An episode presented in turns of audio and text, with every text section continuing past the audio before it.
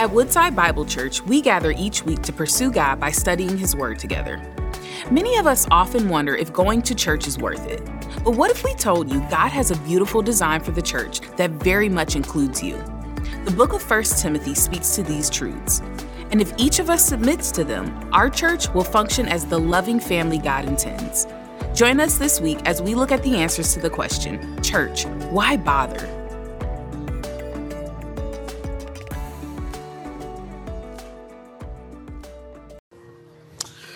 Now you get to stare at me for 30 minutes instead of those cute babies and, and twins, right? Their first two are twins. That's a great way to start, you know?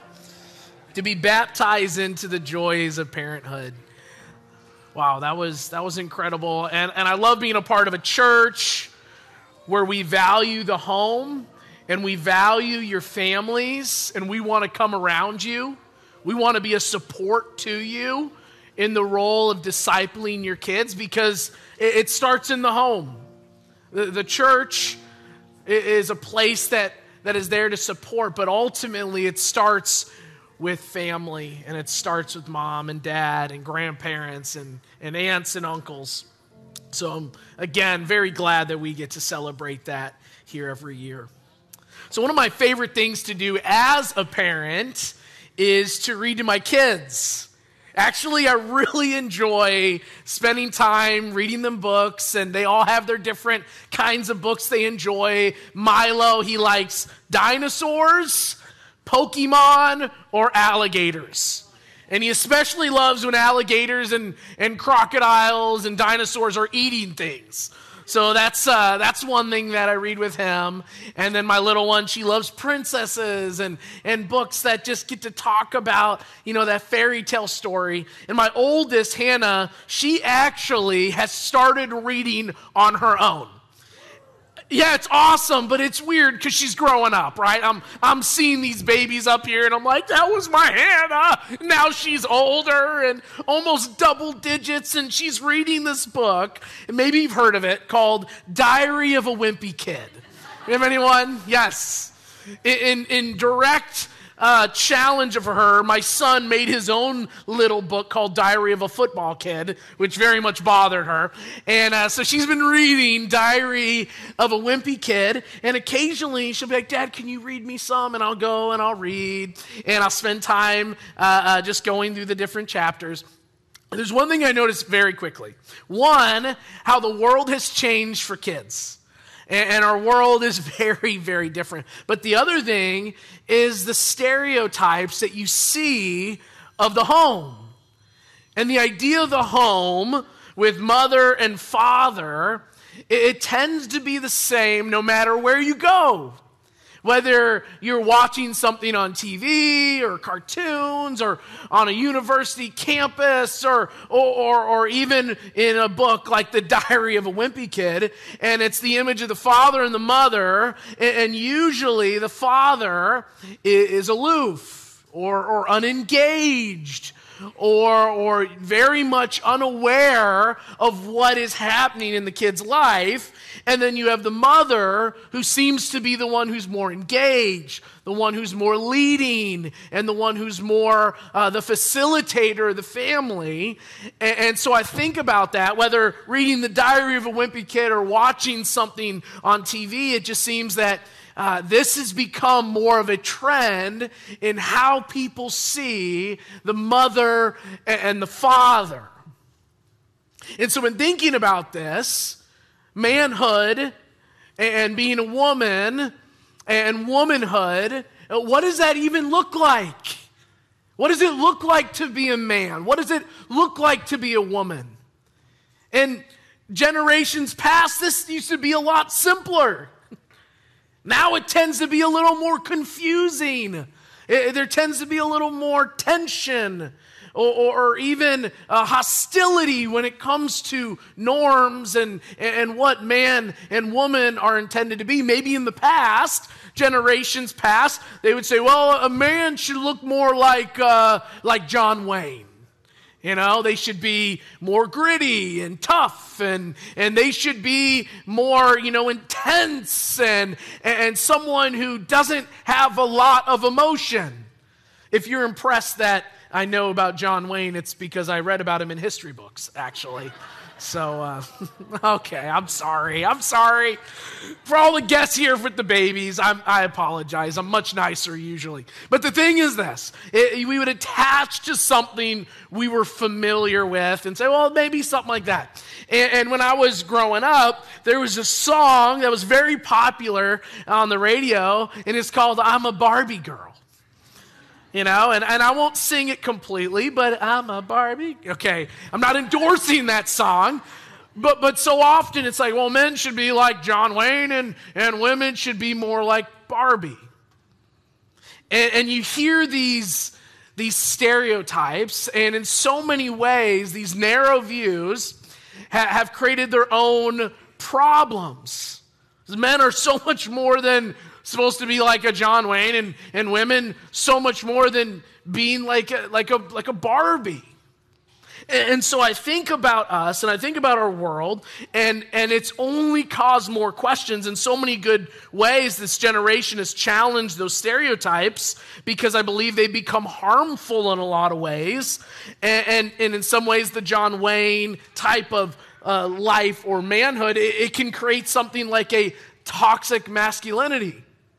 And, so often, if we say, well, we want to be uh, like a Barbie per se, it can create in itself that someone, a woman, should be known more for how they look than who they are and the character and substance of themselves. And so, in our attempt to deconstruct these unhelpful stereotypes, we've created even bigger problems in our world? What, what's gender norms? And we've created a society that, that doesn't seem to see the difference and uniqueness between a man and a woman. And we treat man and woman like interchangeable parts. And sadly, this has left the next generation even more horribly confused. And so we're going to answer the question today where should we look for solid answers on these important matters?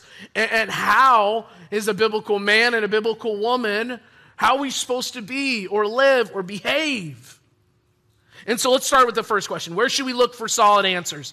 I believe that we are supposed to look at the timeless and timely Word of God. I believe that the Word of God that we possess is rel- relevant and real and applicable to our lives. And I believe our point of reference is God's Word. It is right and it is true. And so I believe that's the initial place we start. And the other thing is, as we've been talking through this series, Church, Why Bother? And that's a question we've been posing for the last four weeks. You know, what's the point of church? Why come together? Why gather? Why worship? Why have a moment where we can learn the word? Why have our kids engage with children's ministry, learning, having mentors guiding them in the word? Why do we get connected in smaller communities? What's the point of that? I mean, I could just stay at home and, and watch someone online. I, I, could watch, I mentioned in first service, we could just stay home and, and watch an individual by the name of Joel Osteen. And I heard this giant, like, ooh, right? But the whole point is we can stay home and not engage with the community. Why do we choose to come and be part of a faith community. And I believe a major reason is that God wants to form us and transform us into a gospel oriented people.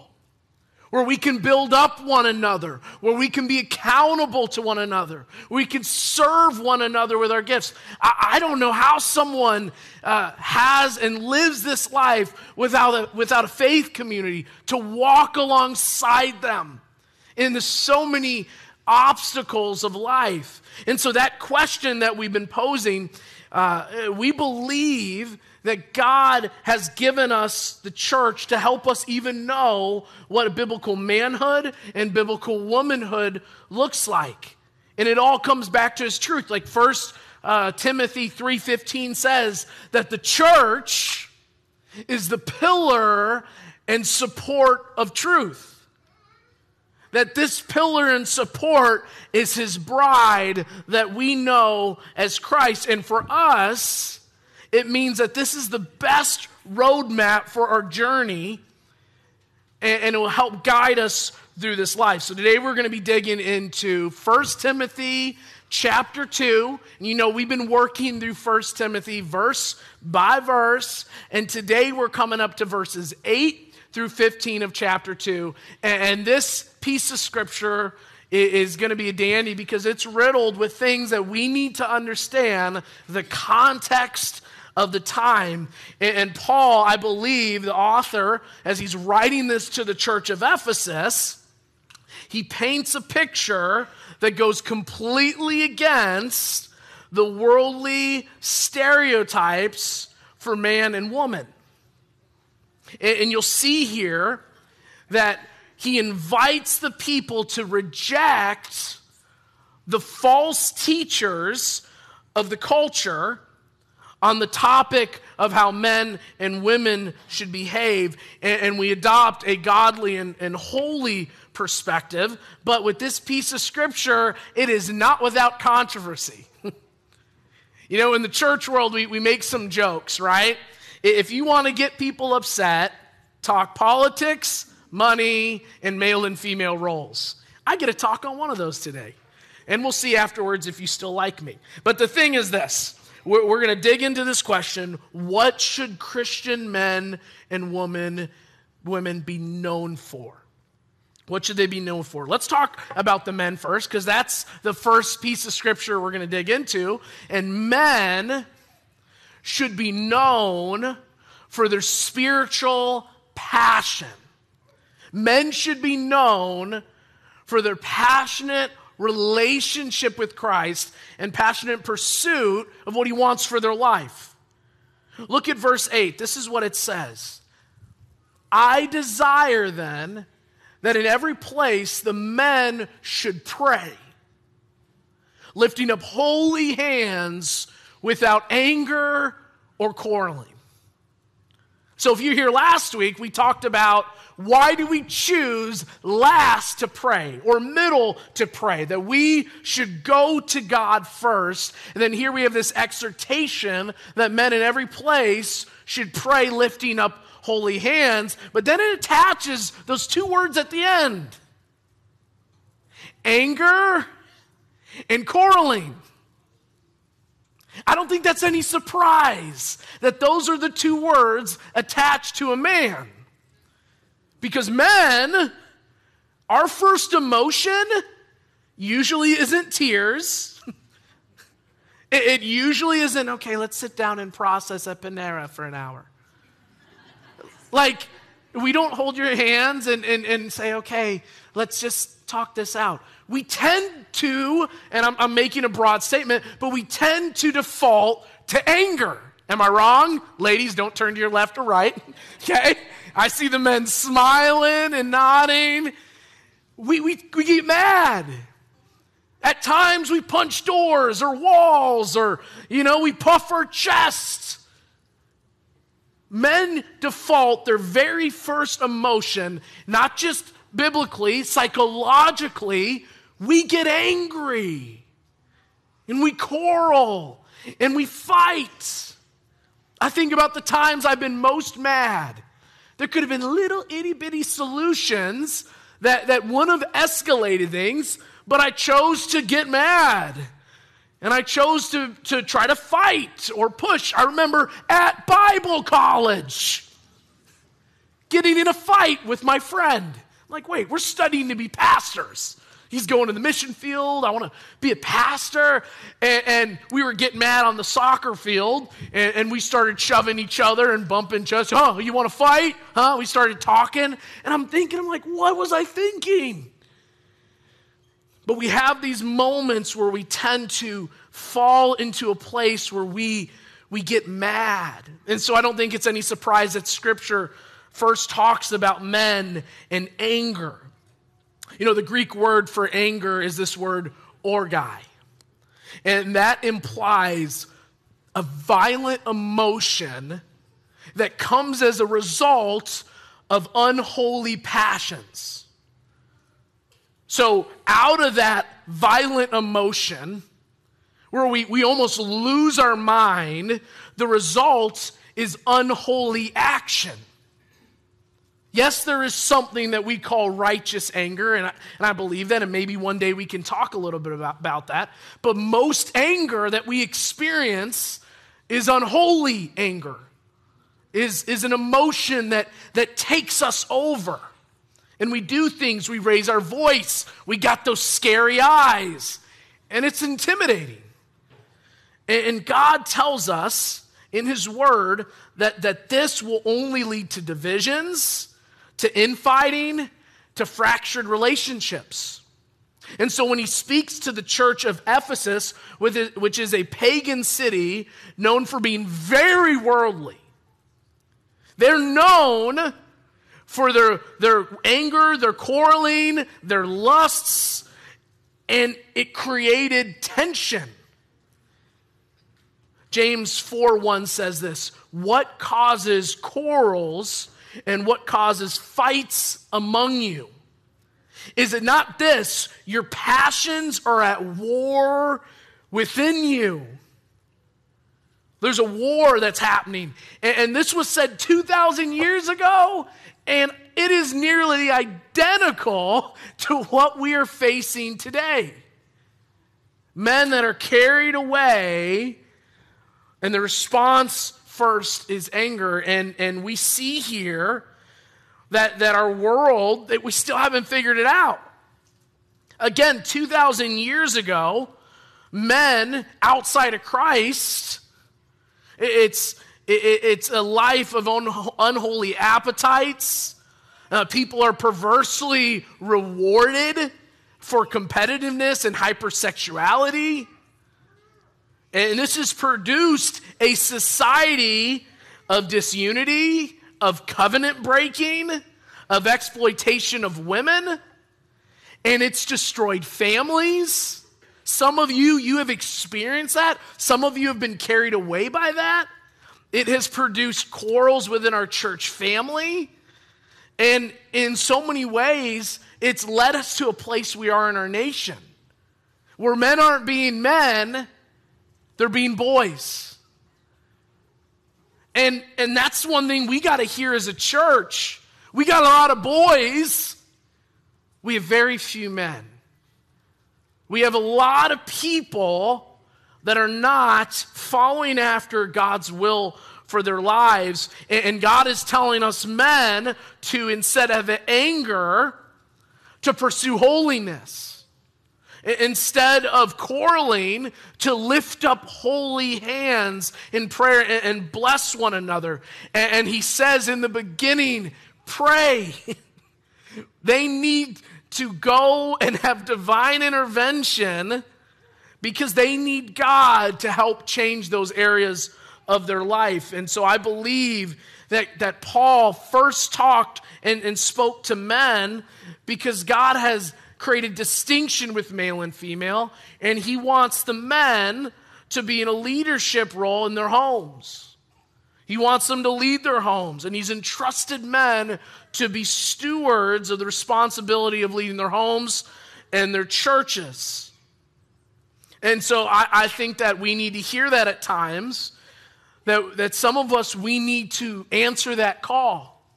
And, and we need to be engaged and focused on what God calls us to do as men. You know, then the next part of this, the next seven verses, go into women. And this is an area where scholars have debated uh, for centuries, and there's questions about interpretation. And so that's what I want to preface this with, which is biblical context. To understand the time, the place, what's going on, because it's so key to understand the context of ancient Israel. I love this quote by Loren Cunningham. She's the founder of YWAM Ministries, which is Youth with a Mission. She said, We should never judge a verse in isolation. Instead, we must look at the entire Bible to make a decision on individual issues. It's like the person, well, doesn't the Bible say this? Well, it does say that, but how we understand that concept is through the entirety of the Bible. We let Scripture interpret Scripture. So it can give us different layers of understanding of, of what God is trying to say. And so, what we see here on the second, second part of this is women should be known for their gospel substance. Women should be known for their gospel substance. 1 Timothy 2, verse 9 through 15 says this Likewise, also, that women should adorn themselves in respectable apparel with modesty and self control. Not with braided hair or gold or pearls or costly attire, but with, with what is proper for women who profess godliness with good works. Let a woman learn quietly and with submissiveness. I do not permit a woman to teach or exercise authority over men. Rather, she's to remain quiet. For Adam formed first, and then Eve, and Adam was not deceived, but the woman was deceived and became a transgressor. Yet she will be saved through childbearing if they continue in faith and love and holiness with self control. So, Paul, we see here, begins with the word likewise. That's very important because that's connecting what is to follow with what he just said about men. In other words, he's telling the church of Ephesus to reject the cultural stereotypes. And you need to remember at this time, in this region of Ephesus, it was, it was kind of a poppin' area. It was one of those areas that was progressive and, and, how you appeared and how you acted. That was something of huge value at this time. So when people focused more on how they were externally, they focused less on who they were spiritually. And so on the outside, there was a heavy focus on appearance, on beauty, on clothing, on style. And he say, no, no, no, no, no. Be known, women, for your gospel substance. Don't just be merely known for the, the shallow and fading, fading beauty uh, of clothes and style. And he's de- demanding them to understand that God has more of a depth that he desires for women of God. Now, it's important to understand here that what Paul is not saying is, hey, don't comb your hair. what he's not saying is, is throw away your makeup. you know, what he's not saying is we shouldn't care about style at all. That, that's not what he's saying. You know, I don't want us to make a pile of combs and, and, and makeup and, and all that stuff and, and burn it later. That's not what I'm saying. What, what he's saying here is that be known first for your gospel substance and understand that how we are externally is not exactly who we are. And, and that is only of limited value. And so people were placing their worth on how they were on the outside. And he's saying, Man, there's so much more that I desire for you as women. And then he says in verse 9, he mentions the word uh, self control. And, and, that's important because he, he doesn't want the women of that time to think, I'm just a trophy wife. I'm just a woman that's on the side without value. No, he says, for your good works. You are to be known for your actions. And, and, that's deep and rich. And that is his desire that he was setting apart for the women at the time. But the question is how do women, specifically women of Ephesus or Christian women more broadly, become known for their gospel substance? Like, how, how, do, how do women be known for this? And as men were challenged to lift up holy hands, to not have anger and quarreling, In verse 11, we see that women are challenged to be learners. And the implication here is that she is a disciple of Christ who is committed to learning the scriptures in order to properly understand the gospel uh, enough to apply it to her life. And, so the goal is that she can understand and progress to her maximum potential in the knowledge of God's word. And so he says with this that there needs to be a type of attitude that women should have in learning, and the attitude should be one of humility. It should be one of soberness, of seriousness, equal to the call uh, of discipleship. And it uses that term quietness or submissiveness. And, I don't want us to take this the wrong way because what this word is in the Greek, it's hesychia. And the word hesychia is one that refers not to a blanket prohibitive don't talk policy against spoken expression. It's an attentiveness. And it's not about verbal silence. It's about exhibiting a peaceful and gentle attitude in learning. And so let's just go back to the time of Ephesus. In Ephesus, if you were a female, it was rare that you were educated. Actually, in a lot of those areas in ancient, uh, ancient Mediterranean region, in some areas it was prohibited for women to be educated. And so you have to understand that when Paul is declaring these things, that women could study and grow and learn and be present in the role of discipleship, this is completely countercultural. At this time, when Jesus had women that were prevalent and involved in his ministry, that was something that disturbed people. When Mary was sitting at his feet learning in the presence of men, and he was said, No, she's chose the right thing. When Martha was preparing and getting ready as a host, Christ did something in that moment that elevated women in a way that the ancient world had, had never seen. And Paul is boldly declaring that Christianity is neither misogynistic, honoring men at the expense of women, or it's or is it feminist, feministic, honoring women at the expense of men.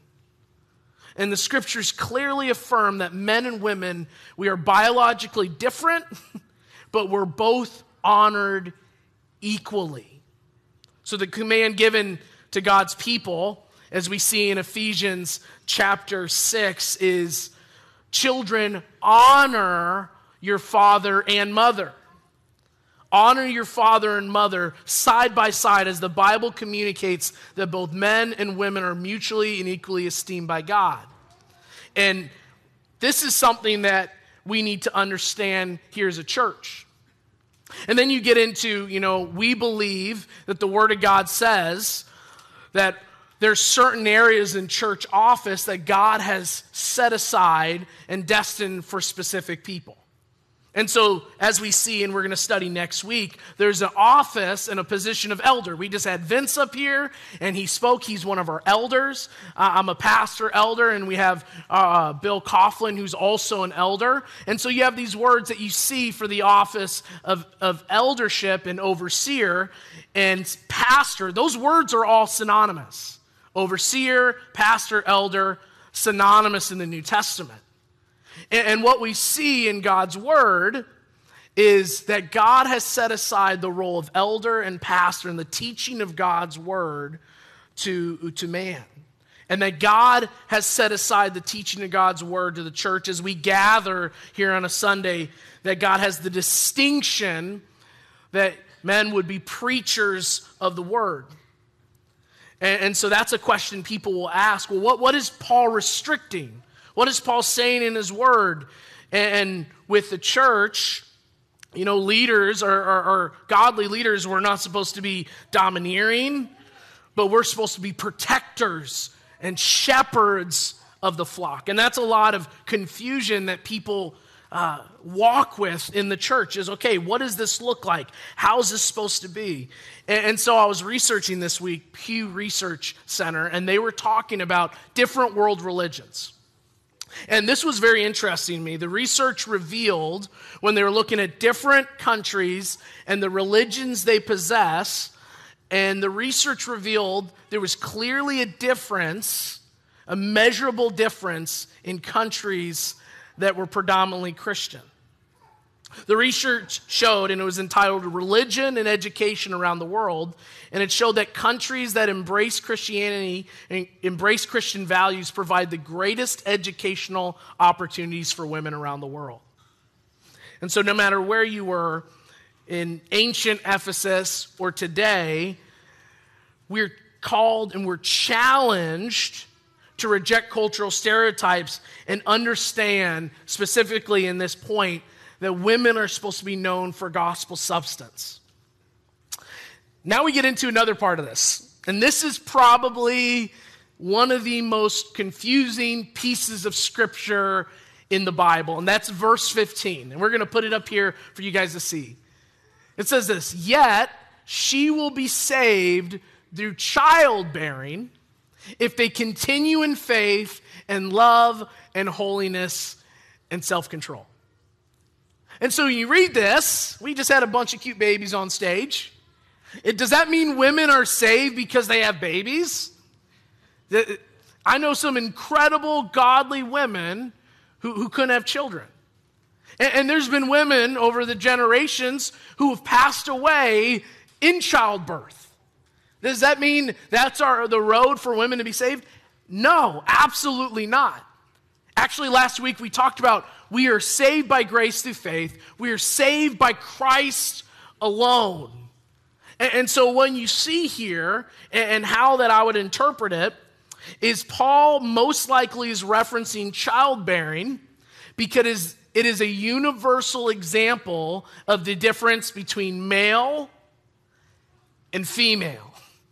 These are God given different roles between male and female. And so when Paul says women will be saved through childbearing, he means that by not seeking a man's role, they will be more likely to remain in the heart attitude that God has designed them for.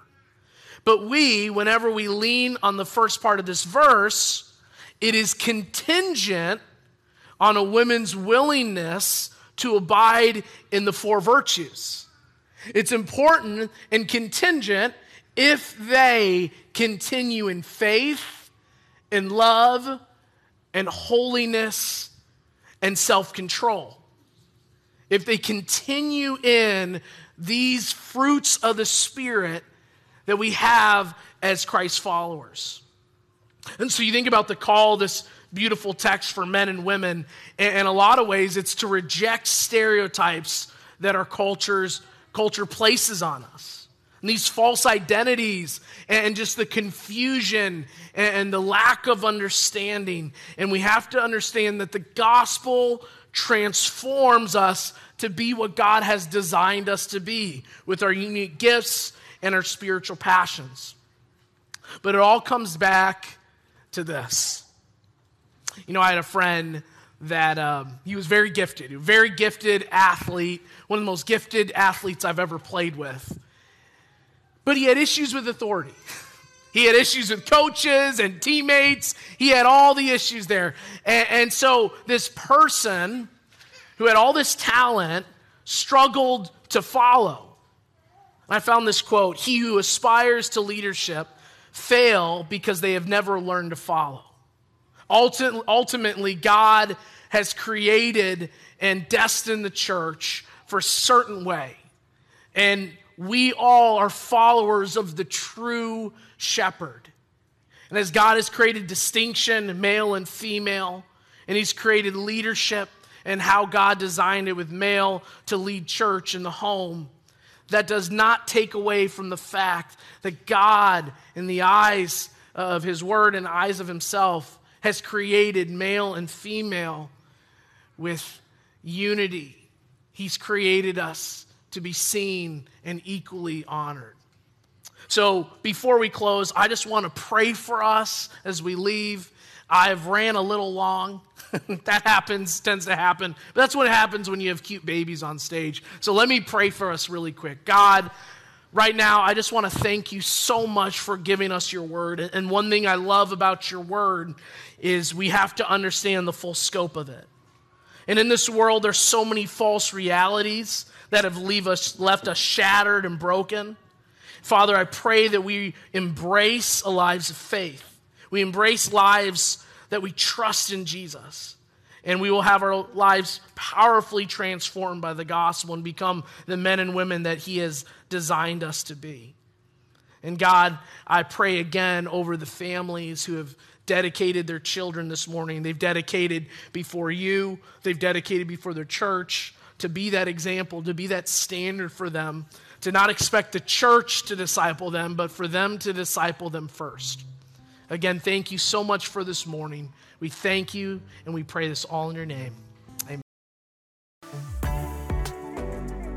Thank you for joining us as we study God's Word together. We would love to hear how God is moving in your heart and get you connected into the Woodside Bible Church family. Head to woodsidebible.org/connect to introduce yourself today.